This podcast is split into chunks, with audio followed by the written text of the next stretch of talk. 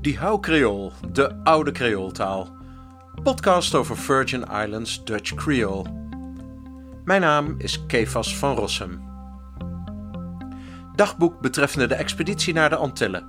19 november 1922, 24 augustus 1923. Verslag van de Caribische expeditie van JPB de Jocelyn de Jong. Nou, het is weer een tijdje geleden dat ik met de podcast bezig ben geweest, dus tijd voor een nieuwe start. En ik begin dan ook met het dagboek van de Jocelyn de Jong. Weliswaar komt er nog steeds geen uh, Virgin Islands Dutch Creole aan bod, maar uh, de opmaat is uh, eigenlijk ook al wel heel erg leuk. En later, eigenlijk vanaf januari, eind december, januari in 1922, 1923, dan komt de taal volop aan bod.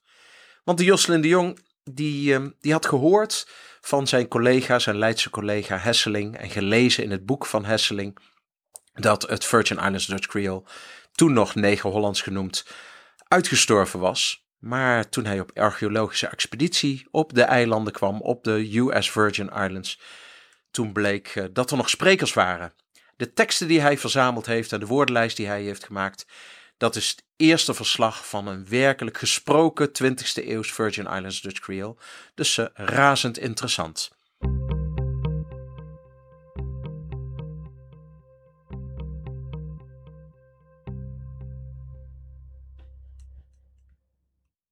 Vrijdag 1 december. Vanochtend zijn wij eerst naar het kantoor van de Oost-Aziatische Compagnie gegaan, waar we hoorden dat ons niet was toegestaan aan boord te blijven. We kunnen tot morgen blijven en moeten dan onze intrek nemen in een hotel. Ook werd ons meegedeeld dat we niet met de boot van morgen mee kunnen, maar moeten wachten tot aanstaande donderdag. We kunnen dan passage krijgen op de Guyane van de Quebec Line, rechtstreeks naar St. Thomas. Vervolgens naar een bank om geld te halen en vandaar naar de American Museum of National History, waar we Mead spraken en met hem wat rondkeken. Na geluncht te hebben in een restaurant in de buurt, 9th Avenue, vlakbij Endicott Hotel, Alexandrus heet het, uh, waar men een uitstekende warme lunch krijgt voor 50 Amerikaanse cents, zijn we kamers gaan bespreken in Endicott. Voor ons drieën 3 dollar per dag. De rest van de middag tot 5 uur doorgebracht in het museum. Goddard en Whistler gesproken en de Noord-Indiaanse en oudhedencollecties gedeeltelijk op ons gemak bekeken een recente acquisitie. Uh, gouden vazen type Chimu, gouden uh, borden en enige andere gouden voorwerpen van het type, en dan tekent hij een gebogen rechthoek, evident vals. Gekocht voor 25.000 dollar tegen Meets Sin in, die natuurlijk ook gezien heeft dat ze vals zijn. Mooie collectie Mara Marajo aardewerk. Ook Venezuela aardewerk, interessant. De ingegrifte ornamentering van Marajo-aardewerk na het bakken is klaarblijkelijk in imitatie van kalabassnijwerk. Om vijf uur zijn we weer wat gaan eten in hetzelfde restaurant en daarna per elevated en subway terug naar de boot. Die reis neemt minstens anderhalf uur, zodat het ons heel wat tijd zal besparen als we in Endicott zitten. Men doet het best per ferry over te steken naar Battery Place en dan de elevated te nemen. In de subway moet men een paar maal overstappen en soms lang wachten. Zaterdag 2 december. Deze hele dag verknoeid met beslommeringen met onze bagage. De douane aan de pier zeide ons vanmorgen dat we naar het Custom House bij Battery Place moesten gaan en daar over onze zaak gaan uh, spreken met een zekere meneer. Dat deden we en dat nam anderhalf uur. We vernamen dat onze expeditieuitrusting ongeopend kon worden doorgezonden naar de andere boot en dat uh, onze andere bagage daarbij kon blijven, maar eerst geïnspecteerd moest worden. Toen we terugkwamen, hebben we eerst aan boord geluncht. Daarna met onze hutkoffers en handbagage naar de pier, waar we nog een poosje moesten wachten op de inspecterende beambte, die eveneens aan boord werd gespijzigd. Hij kwam gunstig gestemd bij ons, aan boord had uh, hij zich het goede der aarde genoten en de kapitein had hem ook nog bewerkt. En toen hij vernam dat de meneer in de custom house ons zo welwillend ontvangen had, was ook hij een en al welwillendheid en maakte excuses dat hij ons eerst naar Battery Place had gestuurd. Na enige paparassenformaliteiten konden we met onze handbagage vertrekken. Niets was onderzocht en alle andere bagage gaat rechtstreeks van de pier naar de andere boot. Voor die overbrenging wordt gezorgd door het kantoor van de Oost-Aziatische Compagnie. We moeten daar dinsdagochtend heen om onze biljetten voor de reis in ontvangst te nemen en dan ook nog even naar de Custom House voor een of andere formaliteit. Door al het oponthoud waren we pas om kwart voor vier in ons hotel. We hebben twee ineenlopende kamers met badkamer voor 7,5 dollar per dag voor ons drieën. Na wassen, etc. konden we nog wel voor vijf uur in het museum zijn, het sluitingsuur, waar we Mead hoopten te treffen. Hij was er echter niet.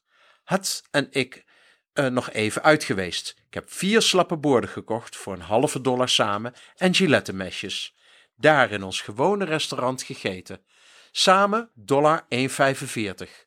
Groot stuk vlees, aardappelen, wat macaroni met tomatensaus en een kop koffie. Heel goed. In de kranten van vanochtend staan artikels over de arrestatie van onze Jood Lindeveld, onder zijn kameraden, kameraden beter bekend als Lindy. Hij wordt beschuldigd, dat is de voornaamste beschuldiging, van een der aanstokers te zijn geweest van de grote bomaanslag in Wall Street. Hij werd al een jaar gevangen gehouden in Polen en het heeft veel moeite gekocht hem uitgeleverd te krijgen, omdat de Polen bang waren voor de bolsjewistische regering in Rusland. L is een groot vriend van Trotsky. Men heeft de overbrenging zo geheim gehouden omdat L in Amerika machtige handlangers heeft. Het is een allround schurk. Zelfs die twaalf dagen aan boord heeft hij zijn fatsoen niet kunnen houden. Vals gespeeld.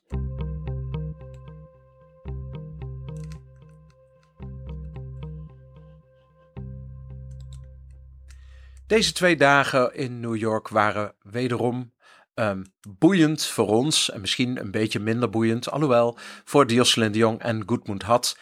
En uh, ja, ik ga uh, ja, in de volgorde, in chronologische volgorde, even wat dingetjes na. Het begint met het noemen van de Quebec Line. En die Quebec Line, daar kan ik eigenlijk niks over vinden. Tenminste, niet zo snel. En het schip, de Guyane, uh, de Guyana. Nou, nee hoor, er staat echt Guyane. die daar kan ik ook geen plaatjes van vinden, dus helaas, daar, uh, daar kan ik uh, verder niet zoveel mee. Maar Endicott Hotel, daar staat wel informatie over, of daar is uh, best wat informatie over te vinden op het internet. Het ligt aan de, wat tegenwoordig de Columbus Avenue heet, tussen de 81ste en 82ste straat. Het was een ontzettend luxe hotel. En, uh, uh, maar tegenwoordig uh, zijn het allemaal appartementen. En het ligt schuin tegenover het American Museum for Natural History. Dit museum is werkelijk, nou, fantastisch. Als je daar gaat kijken, als je naar de website gaat kijken, dan zie je dat het een monumentaal gebouw is, opgezet in 1869. En er is werkelijk van alles te vinden. Van opgezette dieren van over de hele wereld. Um, er allerlei um, uh, culturele zaken, antropologie, uh, dingen die te maken hebben met het heelal, meteorieten enzovoort. Het is er allemaal te vinden. Maar de Jocelyn de Jong en Had waren natuurlijk vooral geïnteresseerd in de zaken die met de antropologie te maken hadden. Daarvoor waren zij vooral geïnteresseerd om contact te hebben met Charles W. Mead. En Charles W. Mead was de, uh, de, de eerste, volgens mij, als ik het zo goed de eerste persoon die gaat over uh, Zuid-Amerikaanse archeologie. En dat is precies het onderwerp waar Had en uh, de de Jong in geïnteresseerd zijn. zij willen immers allerlei artefacten, allerlei archeologische uh, allerlei archeologisch materiaal vinden dat te maken heeft met de oudste bewoners van het Caribisch gebied. En uh, Charles W. Mead is natuurlijk de persoon uh, die in New York een aanspreekpunt moet zijn. Over die Mead zelf kan ik eigenlijk niet zoveel vinden. Um, daar zou ik echt verder voor moeten graven. Maar als je naar zijn publicaties kijkt, zie je dat met name in een bepaalde periode van zijn leven, dat hij erg bezig was met materialen Peru. En daarbij kom je dan ook terecht bij, het bij de potten, de chimu, chimu pottery dat genoemd wordt. En uh, dat is een bepaald soort, uh, ja, bepaald soort uh, aardewerkmateriaal dat uit Peru afkomstig is. De andere twee personen die genoemd worden, met wie ze contact hebben, zijn Pliny Earl Goddard. En dat is een, een curator van Noord-Amerikaanse antropologie. En dat sluit natuurlijk precies aan op Jocelyn de Jongs interesse in ehm, uh, in eh, Noord-Amerikaanse ja, Noord-Amerikaanse antropologie, op zijn veldwerk dat hij ooit gedaan heeft uh, bij de Ojibwe, bij de Cree-Indianen, bij de, bij de Blackfeet, waar ja, de Jocelyn de Jong echt zijn eerste stappen op um, uh, antropologisch gebied heeft gedaan. Maar meer informatie daarover is natuurlijk te vinden in het boek van, uh, van Effort, uh, de Jocelyn de Jong, curator en antropologist. En dat, is, dat boek heb ik al verschillende keren genoemd. Het is echt razend, boeiend en informatief. En dit verslag, dit dagboek wordt er ook in genoemd, maar niet helemaal behandeld. Weer een andere is, even kijken, Whistler. En dan spiek ik eventjes in de lijst. En dan bedoel ik de lijst van uh, curatoren. En inderdaad, hij, Clark Whistler, is de opvolger van Frans Boas, eh, de, nou, de belangrijkste antropoloog uh, in, dat, in die periode. Nou, misschien ook wel de grootste antropoloog aan het begin van de 20e eeuw. Die geboren was in, in Duitsland, maar vooral in Amerika heel veel werk heeft verzet. En daar kan ik verder niet op ingaan hoor, want alles wat ik zeg zou hem tekort doen. Dus tja, Frans Boas is echt een topper onder antropologen. Maar die Clark Whistler, dat is zijn, uh, zijn opvolger. En uh, uh, als algemeen curator van Natural of American Museum of Natural History. En dan komen we op het volgende, want daar hebben we dat bekeken. Chimu heb ik net al bedoeld, maar dan hebben we ook nog het, het Marajo. Tenminste, zo noem ik het dan maar. Marajo, daar wordt ook gesproken over, over een speciaal soort aardewerk. En dat is wel interessant. Dat Marajo, uh, dat, het gaat dan op een eiland in de, in de monding van de Amazonerivier. En de verwijzing in de tekst naar, uh, naar dat Marajo, in verwijzing in het dagboek, is dat het een bepaald soort, bepaald soort aardewerk is dat na het bakken bewerkt is. En het lijkt op, op kalebasbewerking. En ik, inderdaad, ik heb hier thuis ook bewerkte kalabas uit het binnenland van Suriname. En je ziet dat het daar verschrikkelijk veel op lijkt. Het zijn kommen waar niet de buitenkant bewerkt is, maar juist de binnenkant. Eh, zeg maar de kant waar het water, waar de vloeistoffen in gedaan wordt, waar de producten in bewaard worden. Het volgende dat wel noemenswaardig is, is de manier waarop er van uh, Endicott Hotel gereisd moet worden naar de boot en vice versa. En dat gaat namelijk via de elevated, de subway en via de boot via uh, Battery Place. En Battery Place is het zuidelijkste puntje van Manhattan. Dus van daaruit tegenwoordig uh, is volgens mij, ik ben er nog nooit geweest hoor, maar als ik het zo zie, is er een, is er een brug. Maar in de tijd dus een, een ferry. En ja, daar wordt ook gesproken dus over de subway, de metro, de ondergrondse, maar ook de elevated. En de elevated is wel mooi, dat zijn, dat zijn die treinen, die metro's, die um, uh, zeg maar op een verhoging uh, door de straten gaan. En ja, dan denk ik meteen aan uh, de, de beroemde achtervolgingsscène die in New York is opgenomen in, in, uit de, de misdaadfilm The French Connection.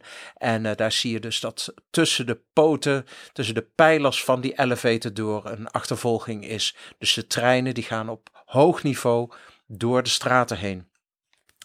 En uh, ja, die reis van anderhalf uur, die gaat dan naar Brooklyn, naar uh, waar het, uh, het schip van Had en, um, en de Jocelyn de Jong ligt.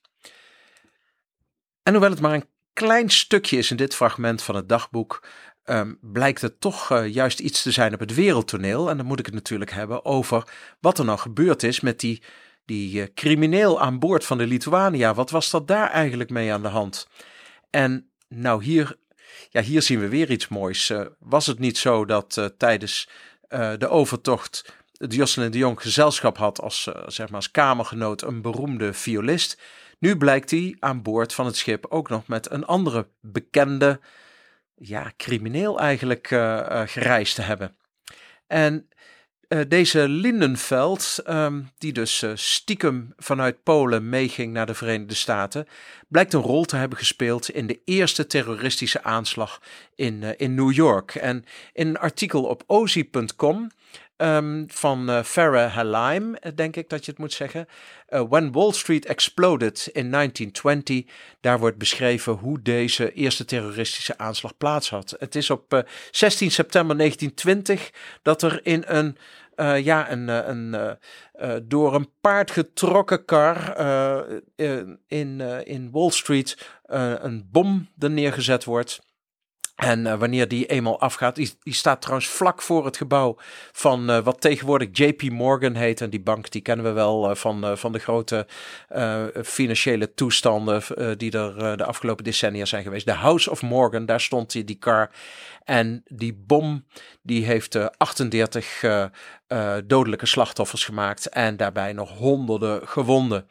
En daar staat ook bij: The bomb was strong enough to lift people off the ground and fling the mangled horse halfway down the road. Dus een gruwelijke bomaanslag op Wall Street.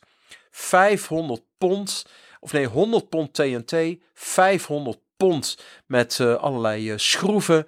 En uh, die knalde op, ja, precies op het middaguur toen de straten vol waren met, ja, met, het, met de mensen van, van Wall Street. Uh, de politie kon er niet meteen achterkomen wat er aan de hand is. En uh, nou, ik verwijs voor het hele verhaal graag naar, uh, naar haar artikel. Maar wat voor ons nu even interessant is, is ja, wat is de rol dan van die Lindeveld? Nou, hier lees ik even, ik citeer haar. One lead came from an unlikely informant, a Pole named Wolf Lindenfeld, alias William Lindy. He approached authorities months before the attack, predicting that Wall Street would be bombed, but nobody believed him. It wasn't until after the bombing that he was hired as an informant, given $3,000 and sent to Europe to catch the culprits. But he vanished along with the cash.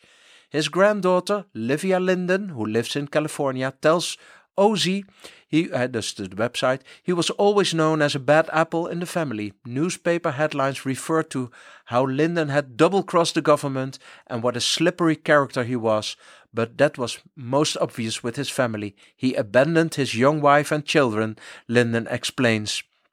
Dus je ziet al, hij is een van de aanstichters. Uh, hij heeft waarschijnlijk in het complot gezeten, niet de bom geplaatst, maar hij was wel een, een belangrijk figuur om uh, in uh, die hier in dit, ja, in dit, in deze eerste aanslag op Wall Street heeft ge gespeeld. Um, nou ja, en dat dan die opmerking nog komt van de Jocelyn de Jong van hij speelde vals. Hè? Het was een verschrikkelijk figuur. Nou, hier zie je wel, hij is de bad apple Informatie over die Wall Street explosion zal ik op mijn website zetten, die Creooltaal. En hiermee zijn we weer aan het einde gekomen van dit keer twee, uh, uh, twee dagen uit het dagboek. En uh, we naderen eigenlijk ja, het vertrek naar Sint Thomas, waar, waar het werkelijk gaat gebeuren, waar Jocelyn de Jong echt zijn archeologische werk zal doen, maar ook meteen met zijn taalkundige veldwerk kan beginnen. Nou, ik kan er bijna niet op wachten, maar we hebben nog wel heel wat dagen te gaan. Ik hoop dat u met plezier geluisterd heeft naar dit verhaal. Het zijn wel veel losse eindjes, maar hopelijk zijn dat ook uh, aanleidingen om zelf uh, verder op zoek te gaan. In de andere afleveringen van Die Creooltaal zal ik weer ingaan op taalkundige kwesties, uh, bepaalde artikelen, uh, bepaalde teksten, maar misschien ook wel uh, op um, het filologisch werk dat ik heb gedaan om de authenticiteit van het Virgin Islands Dutch Creole, zoals het is opgeschreven in de 18e eeuw, te, te onderzoeken. Heeft u misschien nog tips voor mij? Heeft u vragen voor mij? Stel ze dan alsjeblieft, via mijn website diecreoltaal.com. Um, dan kan ik erop reageren en dan kan ik meenemen in volgende afleveringen. Heel hartelijk bedankt voor het luisteren en hopelijk tot een volgende keer. En de muziek die is gemaakt door mijn broer Fedor van Rossum.